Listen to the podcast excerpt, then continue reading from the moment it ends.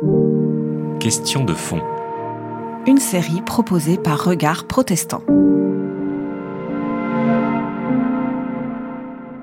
J'ai quand même passé cinq ans à Strasbourg, parmi les plus belles années de mon existence, comme enseignant ici à la faculté de philosophie.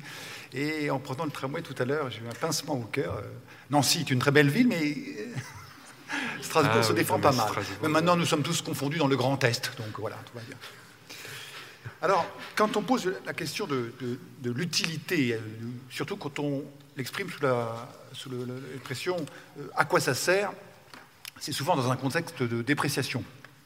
À quoi sert le Sénat euh, à- Les fonctionnaires, à quoi ça sert?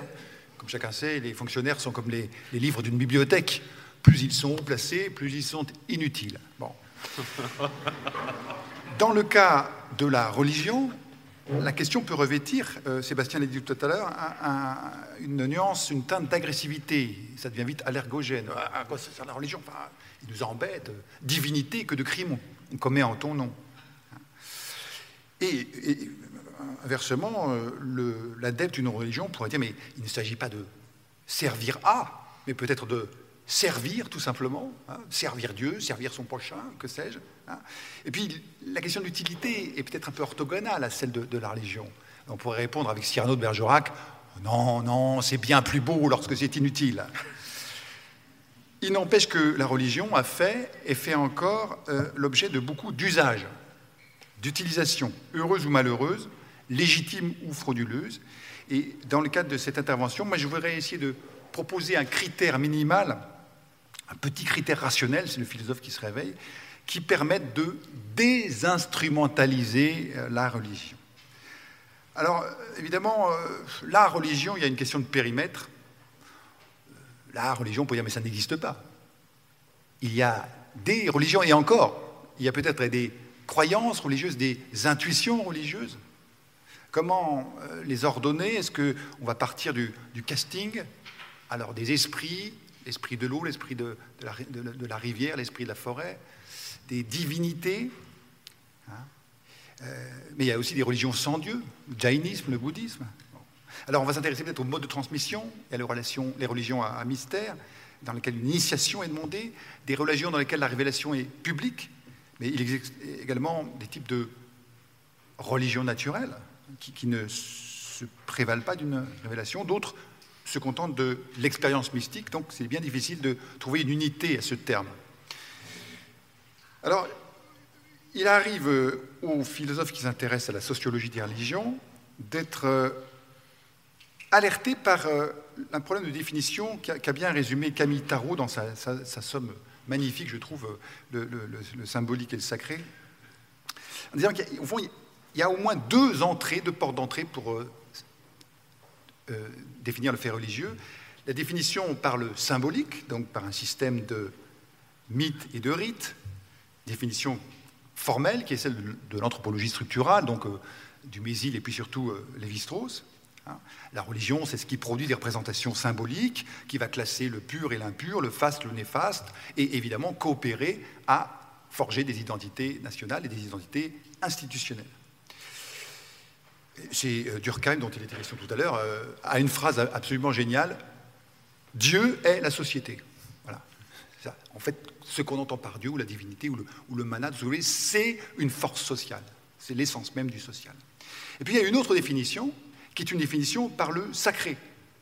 C'est Rudolf Otto qui, l'a remise au goût du jour.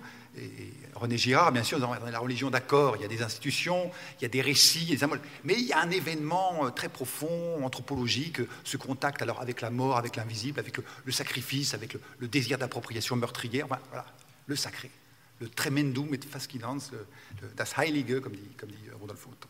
Bon. Alors, les deux ne sont pas incompatibles. Enfin, selon qu'on s'intéresse au sacré ou à l'organisation sociale, on, parle de choses qui peuvent être un petit peu euh, éloignées. Comme ça a été rappelé, euh, il y a beaucoup de- de- d'ères civilisationnelles dans lesquelles on ne distingue pas l'humain du divin et dans lesquelles justement le sacré et le symbolique sont parfaitement euh, unis. Puis on pourrait encore demander si au fond la, notion de religion n'est pas un concept exclusivement romano-chrétien. hein, C'est euh, Camille Tarot qui pose la question. élaboré dans un contexte apologétique. Hein. Il s'agissait pour Lactance, entre autres, mais pour les, les, turifrères de la religion constantinienne, de dire oui, mais la religion, nous, on sait ce que c'est, les autres n'ont fait que des, n'en été que superstitieux outre. Alors il y a justement une, guerre des étymologies sur le terme de religion, dont vous avez déjà entendu parler, euh, la guerre entre Cicéron, les Cicéroniens, et Lactance. Alors une guerre euh, qui s'étale sur plusieurs siècles, bien sûr, mais euh, c'est très intéressant de lire la définition que Cicéron donne de la religion. Il ne définit pas la religion, il définit les religiosi, les hommes religieux le personnel. Et il dit ceci, ceux qui, ceux qui récapitulent avec soin et qui colligent tout ce qui touche au culte des dieux, ceux-là sont appelés religiosi. Et ça vient de relegere, tout comme elegantes vient de eligere, diligentes vient de diligere, intelligentes de intelligere. Tous ces mots ont en effet le même sens de legere que dans celui qu'on trouve dans religiosus. Alors l'idée est assez étonnante, et c'est bien un juriste qui pouvait dire ça, c'est comme les, arrêtistes, ceux qui, collectionnent les, arrêts de jurisprudence. voilà, on note tout ce qui se passe autour des cultes, et puis voilà, on en fait une synthèse. On essaie au moins d'en faire une synthèse plus ou moins euh, syncritique. Mais surtout, c'est la diligence ici, hein, du diligere, qui, qui intéresse Cicéron, c'est l'attention de ne rien négliger, la conscience scrupuleuse à l'égard de ce qu'on doit faire, à la manière dont on doit se comporter, dont on doit respecter le calendrier des jours fastes et des jours néfastes, euh, ceux pendant lesquels euh, tel collège de Flamine a le droit de se réunir ou pas, et le Sénat, etc. Donc la religion ici, c'est la relecture, la reliure. Hein. Et les religieux sont des relecteurs, des relieurs, des collecteurs de lois, de préceptes, de principes. Alors, Lactance euh, quatre siècles après, euh, dira autre chose en disant non, non, non, la, religion, c'est pas ce que l'Empire romain a voulu nous faire croire, c'est-à-dire ce lien social. C'est avant tout une relation avec le sacré, en fait. Hein. C'est un lien de piété par lequel Dieu s'attache l'homme. Et le lie par la piété. Et le, verbe, le verbe, qui dit ici lié, c'est constringere, c'est-à-dire vraiment, c'est euh, un ficelage, un phagocytage, mais qui est peut-être d'une autre manière une libération.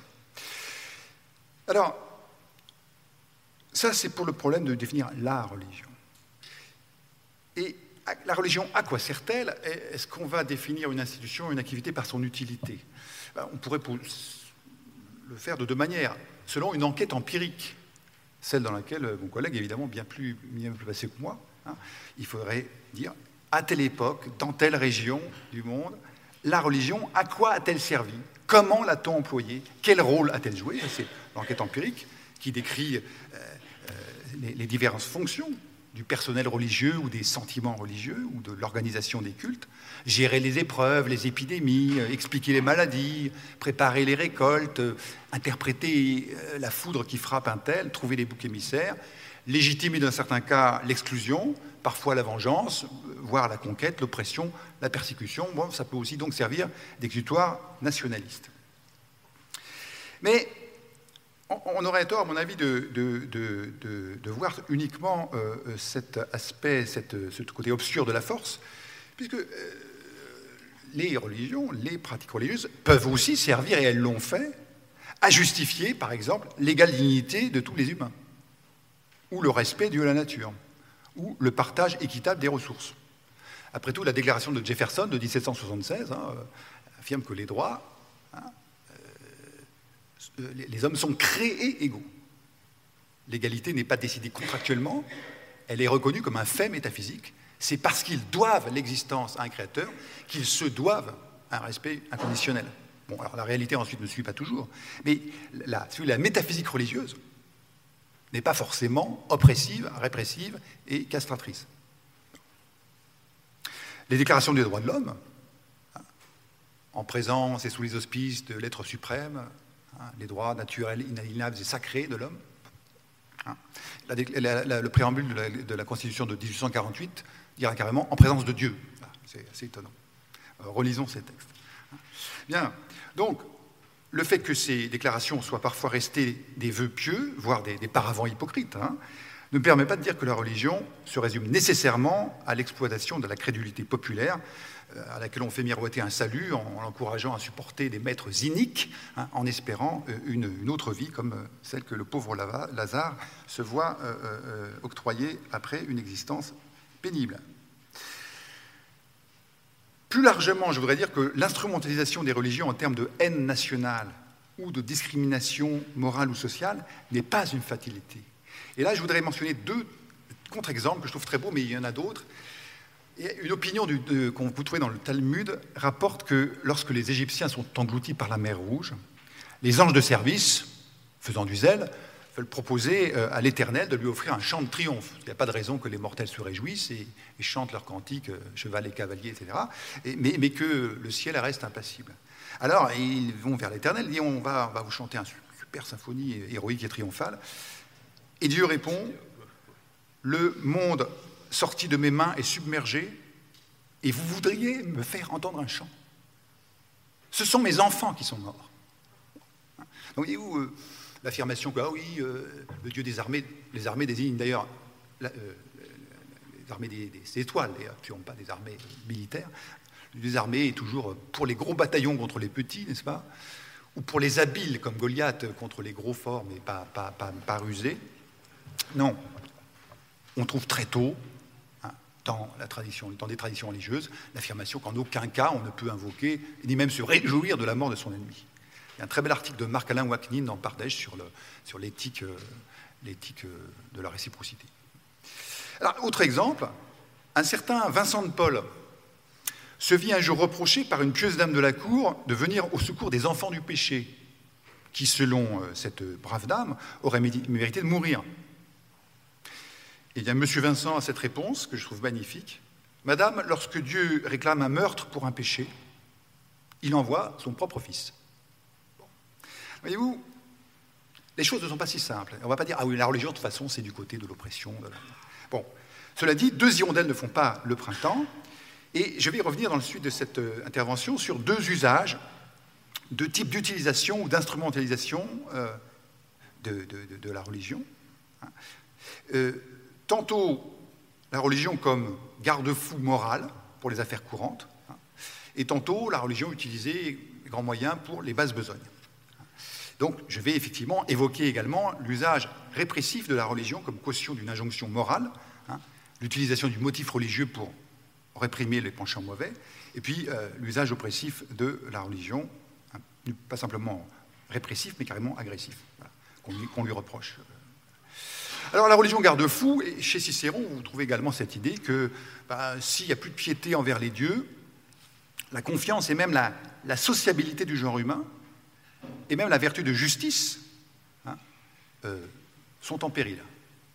Autrement dit, il y aurait un rapport entre la relation au sacré et le bon déroulement symbolique des relations sociales.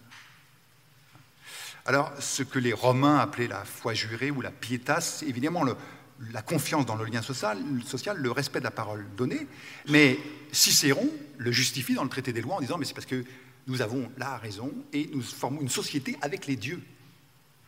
Et les dieux dont parle euh, Cicéron, c'est des dieux, voire le dieu, le Deus stoïcien, et non pas les dieux de l'Olympe avec leur scène de ménage et leur euh, viol collectif. Alors, Illustration un peu plus amusante, parce que Cicéron, c'est pas toujours très folichon, c'est celle que Voltaire, dans un dialogue assez intéressant, l'ABC, ou dialogue entre A, B et C, euh, fait intervenir. Un entretien de, ces dialogues sur les choses curieuses, dit-il. Et on parle, parle de chronologie biblique, d'éternité du monde, et puis on parle du Dieu rémunérateur et punisseur. Et l'un des interlocuteurs va, justement revendiquer cette fonction punitive ou euh, de la religion. Et c'est sa fameuse euh, déclaration Je veux que mon procureur, mon tailleur, mes valets, ma femme même croient en Dieu, et je m'imagine que j'en serai moins volé et moins cocu. Alors, ça ressemble à. si Dieu n'existe pas, tout est permis, mais si vous êtes attentif, il n'est pas question de l'existence de Dieu. Il est question de la croyance en l'existence de Dieu. Si mes gens croient en Dieu, ils n'oseront pas tout se permettre. Ils auront peur de punition. Et si mes gens ne croient pas en Dieu, alors là, ils vont peut-être se lâcher. Alors, citation assez connue, mais quand on va voir les textes, c'est assez, assez euh, euh, intéressant parce que euh, l'auteur de cette boutade ajoute Il ne faut point ébranler une opinion aussi utile au genre humain, donc vous voyez, c'est bien à quoi sert la religion. Et puis, un interlocuteur lui rétorque Vous vous moquez du monde. J'ai connu 20 dévotes qui ont donné à leur mari des héritiers étrangers. Mais Voltaire est très subtil. Et l'autre répond Et moi, j'en ai connu une que la crainte de Dieu a retenue, et cela me suffit. On m'a dit le critère d'utilité, c'est pour mes affaires. Le monde peut périr. Là. Et il ajoute Quoi donc? À votre avis, vos vins dévergondés auraient-ils été plus fidèles en étant athées? Je trouve que c'était absolument. Euh, alors, comme je représente l'Université de Lorraine ici, je suis quand même obligé, n'est-ce pas, de faire intervenir euh, la figure du. Euh, vous l'appelez comment Hans Trapp, Hans Trapp, mais nous, c'est le père Fouettard. Hein, il, est né entre, entre Metz et Nancy, comme ça, on est d'accord entre Lorrain. Et, euh, exactement. Ce n'est pas le Peter Schwarz non plus, c'est le père Fouettard. Et du coup, l'idée, c'est qu'on peut faire fonctionner une légende religieuse comme dressage comportemental. C'était pas sage, le, le, Hans Trapp, et Hans Trapp, ah là là, il va te venir. Bon. Euh, avec des aménagements, parce que quand même, euh, le, père Fouettard découpe des enfants, les met dans une salière, euh, j'espère qu'aucun parent ici n'a jamais menacé un enfant d'être découpé et, mis dans une salière, parce que là, c'est très traumatisant, me semble-t-il. Et ce qui est intéressant, c'est que ici, ce n'est pas Dieu qui administre le châtiment. Donc il y a une façon de dire, oui, mais ce n'est pas Dieu qui fait le mal. Le Saint-Nicolas te sauvera peut-être, hein. on espère si tu es sage, mais si tu n'es pas sage, pour autant, ce n'est pas Dieu qui est responsable de ton, châtiment.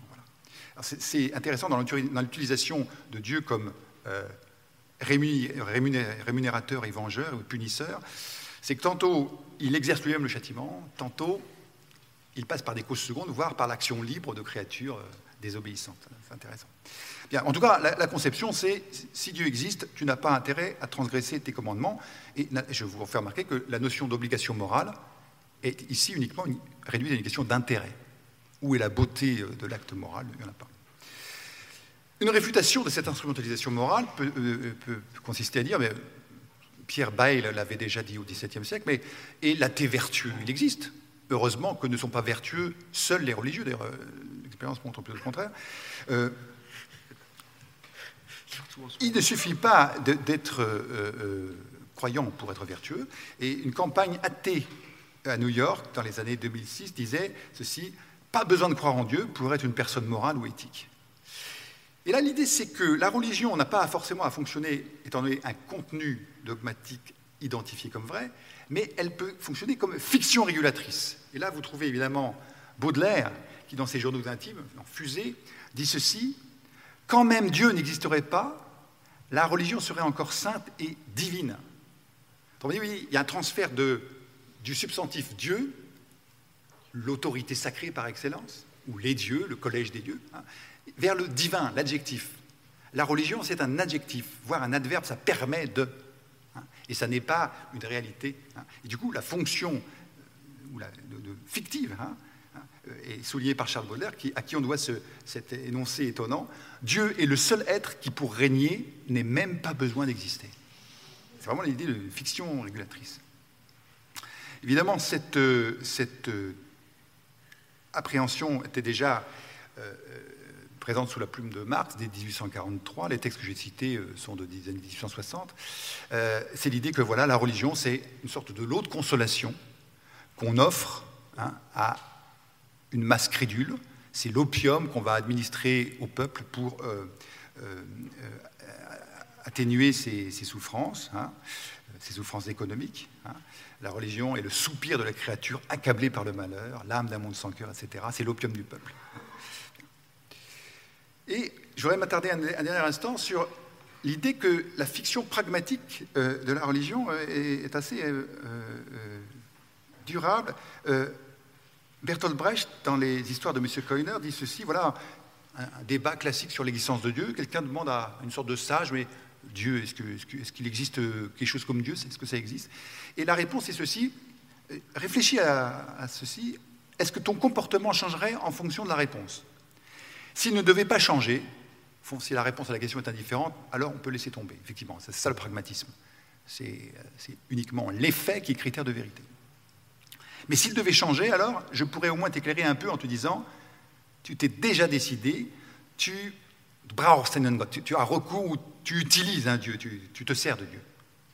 Tu te sers d'un Dieu qui n'existe pas, puisque tu te poses la question, tu ne sais pas, mais tu le fais fonctionner comme un, surmoi moral, comme euh, un, guide, de, un garde-fou, encore une fois. Alors, évidemment, je ne nie pas du tout la pertinence anthropologique et sociologique de cette utilisation de à quoi sert Dieu, à quoi sert la religion.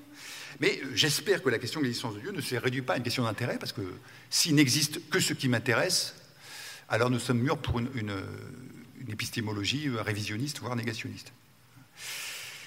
Il me semble quand même plus loyal et plus rationnel de poser d'abord la question de l'existence. Est-ce que Dieu existe? Quelle raison j'ai de reconnaître ou non un créateur, ou d'admettre, ou d'accepter, ou de croire qu'il existe? Et le cas échéant, que puis-je attendre de lui et éventuellement qu'attend-il de moi? Voilà l'ordre des questions qui me paraît. Euh, alors avant d'aborder la deuxième phase, une pause de publicité vient de paraître. Euh, tu l'as ici, je peux le montrer. Alors, lequel Vient de paraître Dieu en sans question, voilà. Pour 9 euros, ça fait 9 centimes la question. Et parmi les questions, il y a des questions sur les religions, la diversité des religions, etc. Bien. À quoi sert Dieu? C'est la première question, donc c'est vraiment dans le thème, à quoi sert Dieu? Est-il un ou plusieurs, masculin ou féminin? Est-il tout-puissant? Est-il mort? Aurait-il pu mieux faire? Apprécie-t-il les banquiers? Aime-t-il le sexe Etc. Vous saurez tout. Mais pour 9 euros, je pense. Tout ce que vous avez voulu savoir sur Dieu sans jamais oser le demander. Alors, cette pause publicitaire était pour détendre, parce que maintenant nous entrons dans le thème de la dangerosité des religions. Les religions servent de garde-fou moral, d'épouvantail pour les déviants, mais bon, c'est un fonctionnement social. Euh, mais ensuite, la question peut être posée, alors du côté critique, mais au fond, est-ce que la religion n'est pas non seulement l'opium du peuple, mais une, une, drogue extrêmement toxique C'est le thème de la dangerosité des religions, euh, un thème qui n'est pas nouveau. Euh, les partisans d'une laïcité anti-religieuse dans les années 1903, Maurice Allard par exemple, député du Var, réclamaient donc la séparation de l'Église et de l'État, mais dans un sens offensif, il s'agissait d'achever la déchristianisation de la France. Et pour lui, la religion était, je cite, un fléau social comparable à l'alcoolisme. La religion, fléau des classes laborieuses, à moins que ce soit l'inverse, le travail, fléau des classes qui croient. Alors, imaginons que nous faisons une campagne préventive contre toute consommation de produits religieux et qu'on ajoute un bandeau sur tous les livres religieux, les ouvrages de spiritualité non laïque, et à l'entrée de tous les cultes, on mettrait aussi ce bandeau. qui ressemble à une sorte de faire-part de décès. Croire provoque une forte dépendance. Ne commencez pas. Ou encore, la religion nuit gravement à votre santé et à celle de votre entourage. La religion peut entraîner une mort lente et douloureuse. Quoique quand vous êtes persécuté, c'est assez rapide. Croire provoque un vieillissement de la peau. Alors ça, c'est vrai, parce que la statistique de l'âge et des fréquentations des lieux de culte est quand même euh. Et puis, euh, L'encens contient du benzène, du formaldéhyde, des nitrosamines, j'ai oublié, des cyanures d'hydrogène.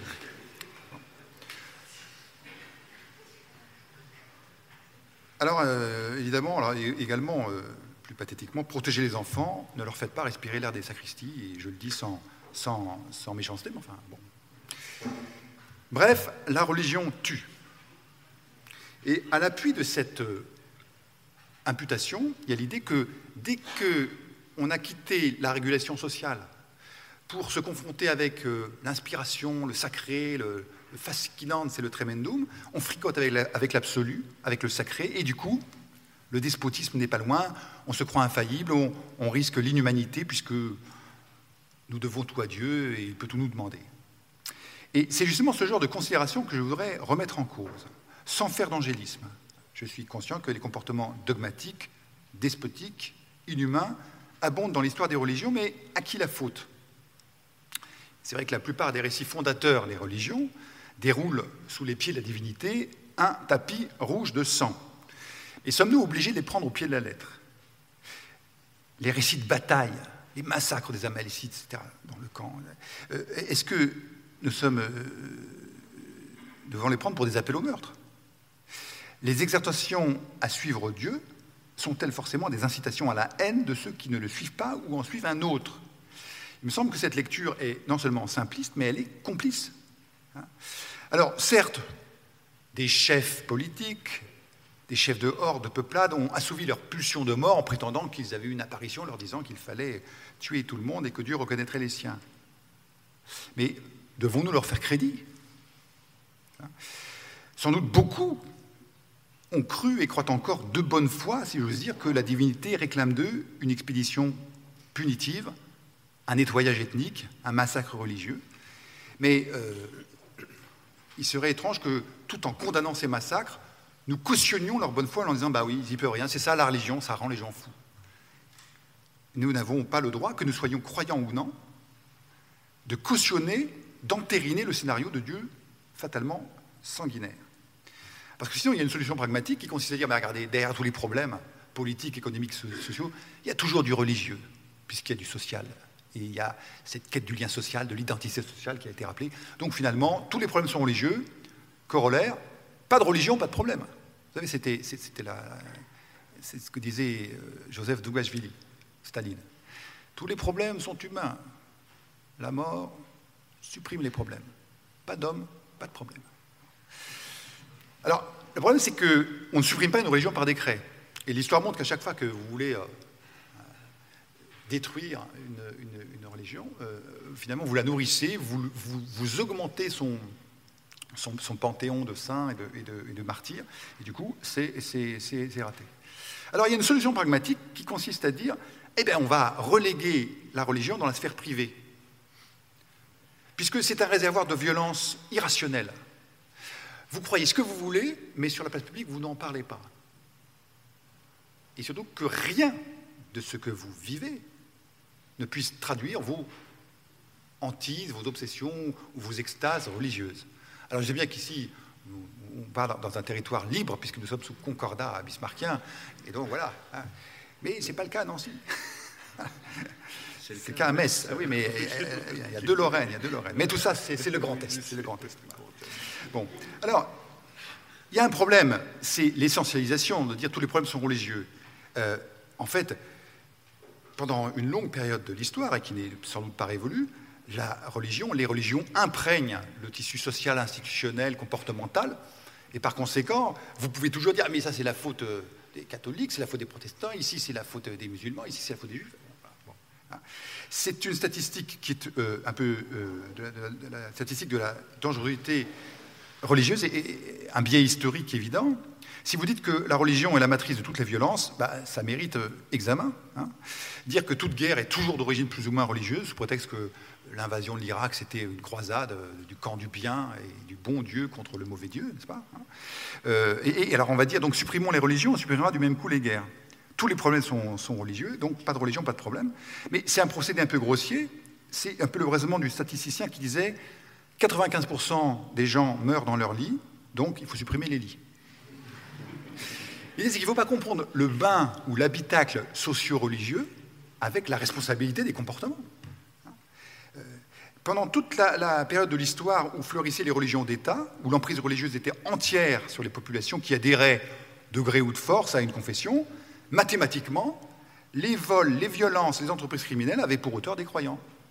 Ils se faisaient euh, euh, intronisés par, par le clergé local, hein, avec la bénédiction des armes par. Euh, Alors, on nous fait miroiter euh, un monde débarrassé de l'infâme superstition et donc guéri de ses pulsions meurtrières. Mais euh, c'est triste à dire.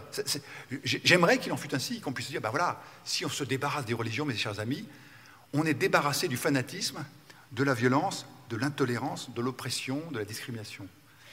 Bon, alors ça a été rappelé, pas par moi tout à l'heure, mais on, a essayé, ça ne pas forcément marché. Et je pense d'ailleurs un peu stupide d'essayer de, faire le, le conte macabre euh, des gens qui sont morts du fait d'une théocratie ou des gens qui sont morts euh, du fait d'un système totalitaire athée. Hein. Essayons plutôt de voir comment la responsabilité morale peut être exercée individuellement et collectivement hein, par des personnes réelles et non pas par des rubriques la religion, les religions, les croyances. Et là, il me semble que à partir du moment où on abandonne les croyances religieuses en disant de toute façon c'est irrationnel, alors on les laisse devenir des vecteurs de choix pour les pulsions meurtrières. Mais je rappelle que ce n'est pas la religion ni l'athéisme qui sont meurtrières, c'est l'assassin. Que l'assassin trouve dans sa cause religieuse ou dans la cause du peuple euh, libéré de, son opium de quoi motiver son, appétit sanguinaire, c'est une chose. Mais à l'échelle de l'histoire, vous savez, les causes au, nom desquelles on, est prêt à exterminer tout adversaire n'ont pas manqué. Hein. Le royaume de Dieu, mais aussi l'Empire, le salut public, la race germanique, la justice sociale, le prolétariat mondial, la raison d'État. L'incitation à la haine et son passage à l'acte trouvent tous les jours des prétextes, des excuses, voire des justifications. Et le fait qu'on ait emprunté ces justifications à l'environnement euh, euh, idéologique euh, dans lequel on baigne, eh ben, ne, signifie pas que c'est cet environnement idéologique, en l'occurrence religieux, qui est responsable. Et pour dégager les religions de toute responsabilité, de toute complicité dans l'entreprise de destruction d'autrui, de piétinement de la dignité d'autrui, ah, il faut quand même aussi un peu argumenter. Et je remarque quand même que, contrairement à l'image qu'on en a, dans la plupart des, traditions religieuses, on trouve très tôt des élaborations conceptuelles les plus anciennes, c'est dans les, Védas et les Upanishads. Hein. c'est une fois sur deux, c'est de la philosophie. Je ne parle pas non plus évidemment de la tradition euh, talmudique. Hein. Euh, on trouve des discussions internes ou pluralistes portant sur la divinité, au fond, c'est quoi? Est-ce qu'on peut vraiment la connaître? Ses commandements sont-ils à prendre au pied de la lettre? Quelles sont ses exigences, les moyens de les satisfaire?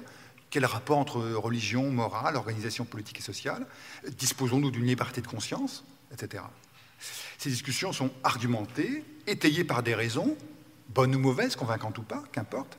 Mais il est donc, à mon sens, erroné de s'abriter derrière l'excuse de l'irrationalité du fait religieux, en disant, vous savez, dès qu'on va dans le religieux, c'est forcément irrationnel, donc on peut faire n'importe quoi.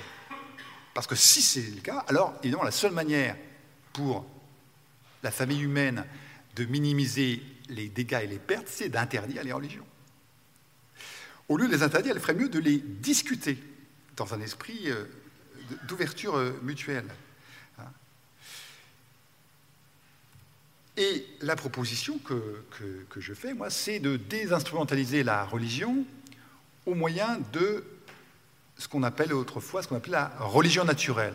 Alors, euh, rassurez-vous, je ne viens pas plaider euh, en bon robespierriste, bon le culte de l'être suprême et de la déesse raison, euh, qui seul nous garantit l'immortalité. Vous savez, Robespierre avait répondu à Fouché et Barras, qui avaient profané les cimetières en disant La mort est un silence éternel à la tribune de la Convention nationale, non Fouché, non Barras, la mort n'est pas un silence éternel, elle est le commencement de l'immortalité. On peut dire que Robespierre a aidé beaucoup de, monde à entrer dans l'immortalité, d'ailleurs. Euh, c'est une forme de charité euh, républicaine.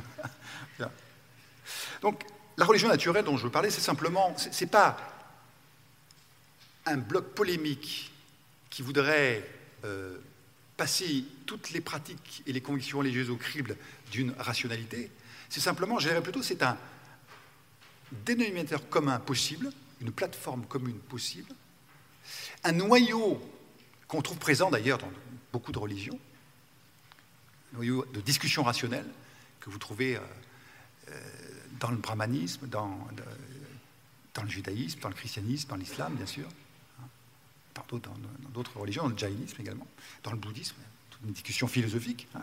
et, qui, à mon avis, doit servir de, non, cette fois-ci, non pas de, de, garde-fou, mais de feuille de route minimale. De façon à ne plus dire, vous savez, euh, bon, euh, la religion, oui, c'est fait pour canaliser les pulsions, il faut bien que les gens croient quelque chose, sinon ils font n'importe quoi. Il s'agit d'enquêter, tout simplement, parce que le sacré, c'est peut-être aussi cela, et c'est peut-être d'abord cela, sur est-ce qu'il existe vraiment une source d'obligation universelle à caractère inconditionnel. Confronté aux faits religieux, à tous ces sursauts, euh, à ces soubresauts, à ces, retours de, bâton, qui sont parfois des retours de bâton d'explosifs, hein, euh, nous avons le choix entre deux attitudes. Ou bien la riposte, débarrassons-nous une fois pour toutes des religions, ou bien l'examen rationnel. Et c'est cette solution que je, défends. Je considère que nous sommes complices de la violence religieuse lorsque nous la reléguons dans la sphère privée de l'inspiration irrationnelle. Et du coup, nous pouvons reprendre le débat sur la légitimité des croyances et porter publiquement ce débat sur ce qui est acceptable, tolérable ou irrecevable en matière de foi. Demandons-nous par exemple, je, pense à toutes les religions qui se fondent sur l'affirmation d'une création, d'une dépendance de la nature et de l'homme en particulier par rapport à un créateur. Je pose la question, qu'est-ce qu'un père qui commanderait à certains de ses enfants de supprimer leurs frères au seul motif qu'ils ne croient pas les mêmes choses qu'eux ou qu'ils ne même vivent pas selon les principes que ce peuple a? Ce ne serait pas un père, ce serait un monstre. Un monstre est-il digne d'obéissance? Non. Donc, on peut argumenter, et il me semble que le Talmud le faisait déjà, Dieu peut-il exiger la mort d'êtres humains? Ah, il y a des lois qui disent tu l'habiteras. Êtes-vous sûr que ce sont des lois divines? Je pense qu'il est absurde de croire un Dieu, en un Dieu qui s'accommode de l'élimination de ses créatures, voire l'ordonne. D'ailleurs, ce n'est pas en assassinant ceux qui ont manqué de respect euh, envers vous que vous allez euh, augmenter euh, votre notoriété.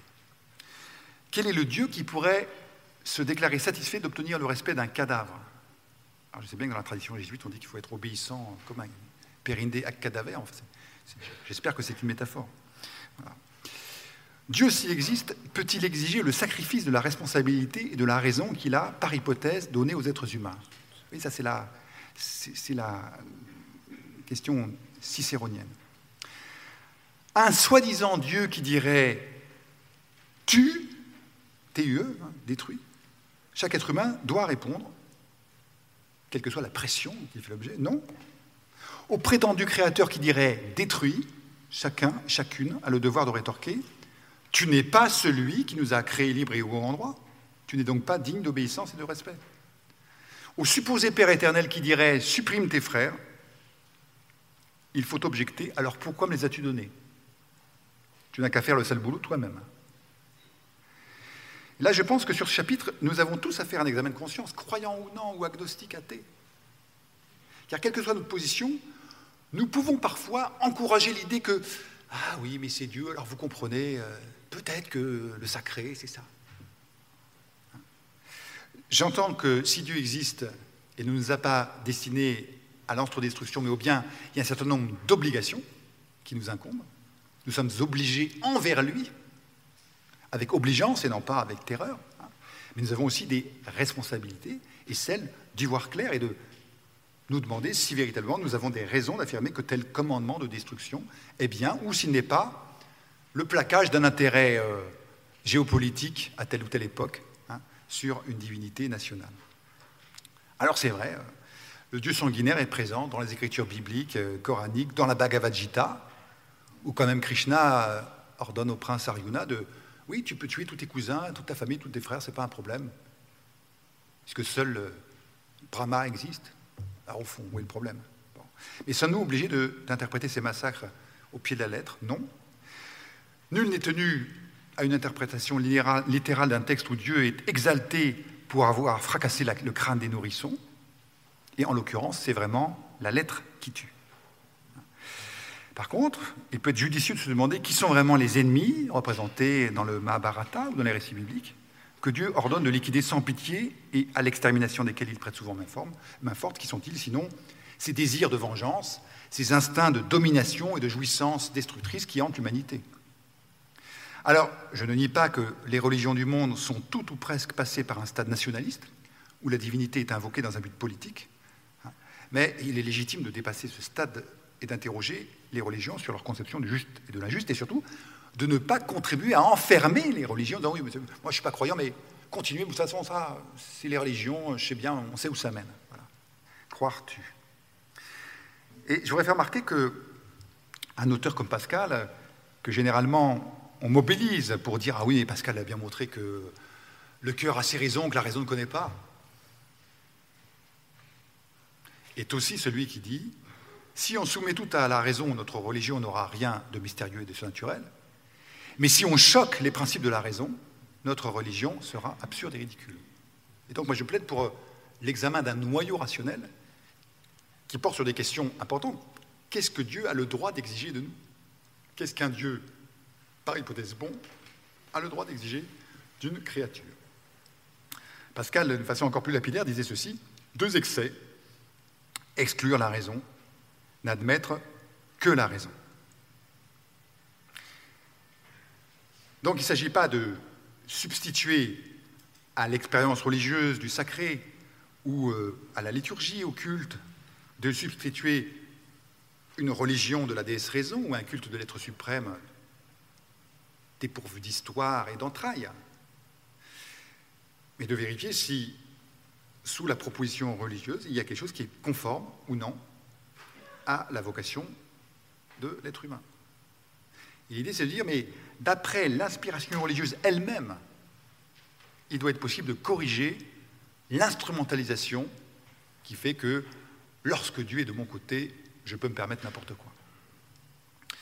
Et donc l'idée, c'est de retrouver cette cohérence, et je laisse le, dernier mot à Diderot. Euh, l'idée, c'est que l'exercice de la raison naturelle n'est pas une option, c'est une exigence de cohérence, y compris, et peut-être d'abord pour le croyant, cette exigence d'exercice de, de la raison naturelle met la foi à l'abri du fanatisme et elle met aussi l'athéisme à l'abri de l'arrogance.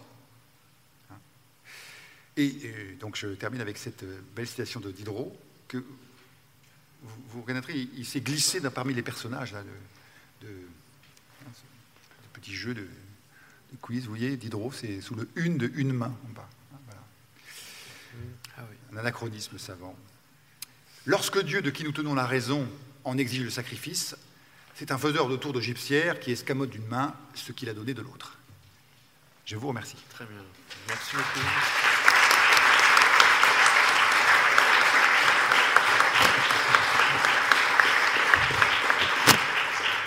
Merci beaucoup, Paul Clavier, pour euh, cet exposé philosophique euh, très intéressant.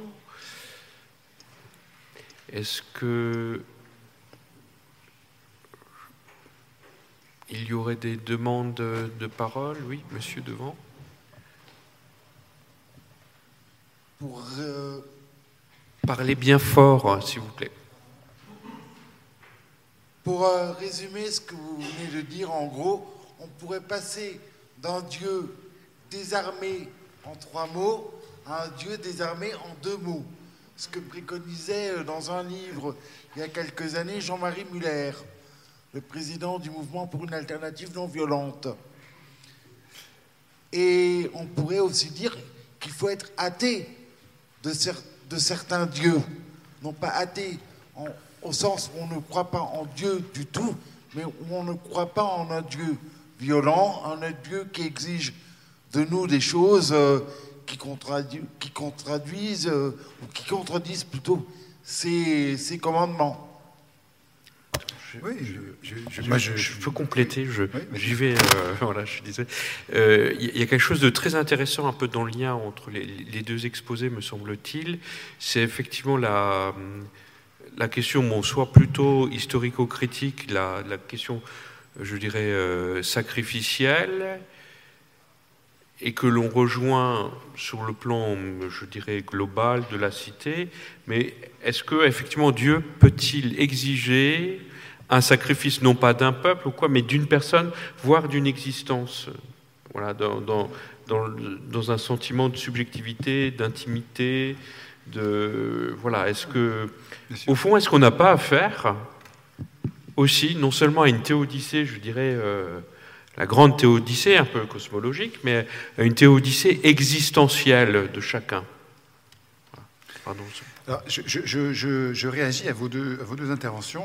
Oui, moi, je, évidemment, je, je, trouve que ce passage est sain et, il n'est pas est sain, il est avec un T aussi. Je pense que euh, la, réforme perpétuelle hein, de, mon image déformée euh, de, Dieu euh, fait partie de la révélation du sacré.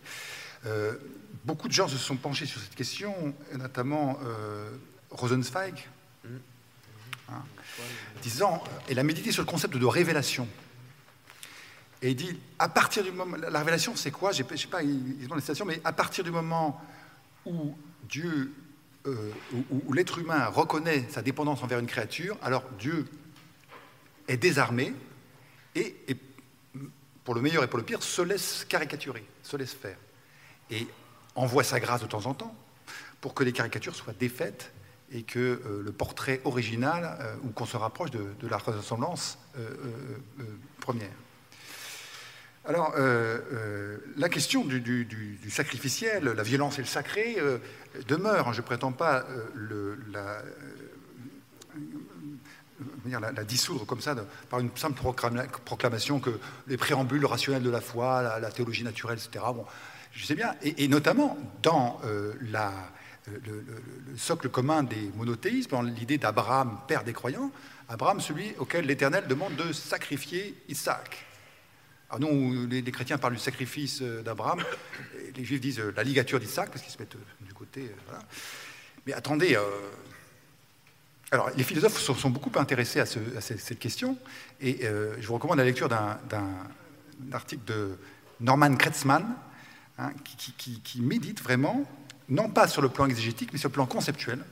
Quelle cohérence y a-t-il à euh, vraiment euh, à la fois promettre une descendance nombreuse comme les étoiles euh, du ciel ou le sable de la mer, et en même temps dire sacrifie-moi ton unique J'ai d'ailleurs suivi une leçon biblique dans laquelle le, rabbin qui, enseignait disait sacrifie-moi ton unique, mais l'unique c'est c'est l'éternel.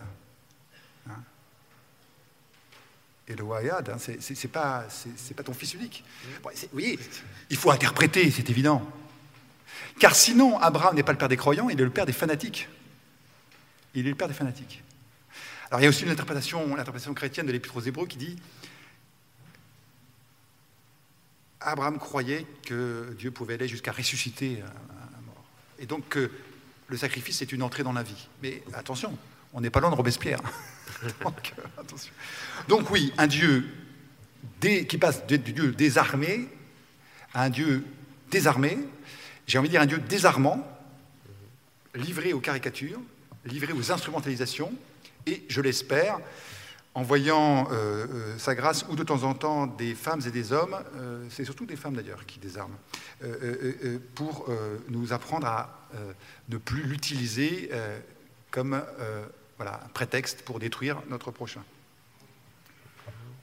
Encore euh, une dernière question, peut-être? Sur la question de la sphère privée, d'ailleurs, serait intéressant de revenir sur. Parce que je pense que c'est vraiment une question qui touche euh, monsieur. Il n'est pas nécessaire de croire pour apprendre à être un homme. Il n'est pas nécessaire de croire non plus pour apporter sa contribution à la vérité de la condition humaine. Les jeunes, aujourd'hui, semblent déroutés par rapport à cette question. Euh, ma question aussi à 9 centimes, compte tenu de votre passage, comment voyez-vous le problème? Alors, qu'il ne soit pas nécessaire de professer une foi religieuse ou avoir une croyance religieuse quelconque pour être bon, faire le bien, bien sûr, et j'ajoute heureusement. Vous signalez le désarroi et la rupture possible de transmission de la génération qui nous suit, ou des générations qui vont nous suivre, par rapport à ce que certains et certaines d'entre nous ont essayé de transmettre au titre de cette obligation et de cette co-responsabilité entre frères et sœurs humaines par rapport à un créateur. Et vous dites, bah, les jeunes, ça les motive plus. Pourquoi? Mais sans doute parce que nous avons caricaturé cette, euh, euh, ce lien de dépendance et le caractère sacré du qu'as-tu fait de ton frère, nous l'avons caricaturé en considérant que c'est bien quand je vais au culte, c'est bien quand je vais à la mosquée ou à la synagogue, mais dans le fond, le mode de vie auquel que, je cautionne et dont je suis complice, c'est euh, alors l'utilisation du, capital humain jusqu'à ce qu'ils n'en peuvent mais, la destruction du travail, je préférais la, fécondité de l'argent à la fécondité du travail, etc. Et du coup, nous portons tous une responsabilité, enfin ma génération, la nôtre. Euh, en un sens, nous sommes des empêcheurs de croire. Je pense qu'il faut toujours se poser la question sur soi au lieu d'invoquer des obstacles extérieurs. du coup, euh, la croyance, les croyances religieuses ont besoin de témoins crédibles, témoins d'une sobriété heureuse, d'un respect inconditionnel jusque dans les questions économiques et pas simplement sur le plan éthique, souvent trop déconnecté, hein, n'est-ce pas, du, vécu, hein, pour être à nouveau, euh, je n'aurais pas entendu, le but n'est pas d'être entendu, mais pour que celles et ceux qui nous suivent ne sèment pas que de l'humain. Parce que je crains, ça c'est le croyant qui parle, que qui sème de l'humain ne récolte que de l'humain. Et donc que euh, le symbolique c'est bien, mais le sacré désarmé et désarmant, je crois qu'on en a besoin. Et je crois que l'expérience humaine montre qu'il est difficile de s'appuyer uniquement sur l'humain. Et les, révolutions vraiment pacifiques, même si ça a été rappelé tout à l'heure, en Inde, ça ne s'est pas si bien terminé que ça, mais émanent de personnes qui, comme Nelson Mandela ou comme Gandhi, sans inonder leur discours de référence religieuse, ont véritablement une relation au sacré. Différente, mais et je termine par là, je suis un peu loin dans ma réponse, mais c'est étonnant que Gandhi défendait lui-même ce qu'on appelle la théologie rationnelle, disant que l'être humain, par sa seule raison, doit reconnaître qu'il ne s'est pas fait tout seul, que donc nous devons notre existence à plus grand que nous, et que cette dette d'existence se traduit par une dette mutuelle de ne jamais mettre la main sur la vie et l'intimité d'autrui.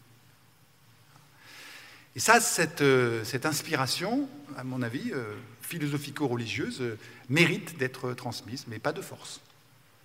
Je rappelle que Jules Simon, l'un des pères fondateurs de la Troisième République, Jules Ferry, Jules Favre, Jules Simon, la République des Jules, hein, écrit un traité qui s'appelle Le Devoir, et puis un autre traité qui s'appelle La religion naturelle, dans lequel il dit, bon écoutez, les religions, c'est un peu compliqué, mais en tout cas, c'est lui qui se battra contre Jules Ferry au Sénat pour que dans les manuels d'instruction de la République laïque, alors au début, nous n'étions pas là en Alsace, hein.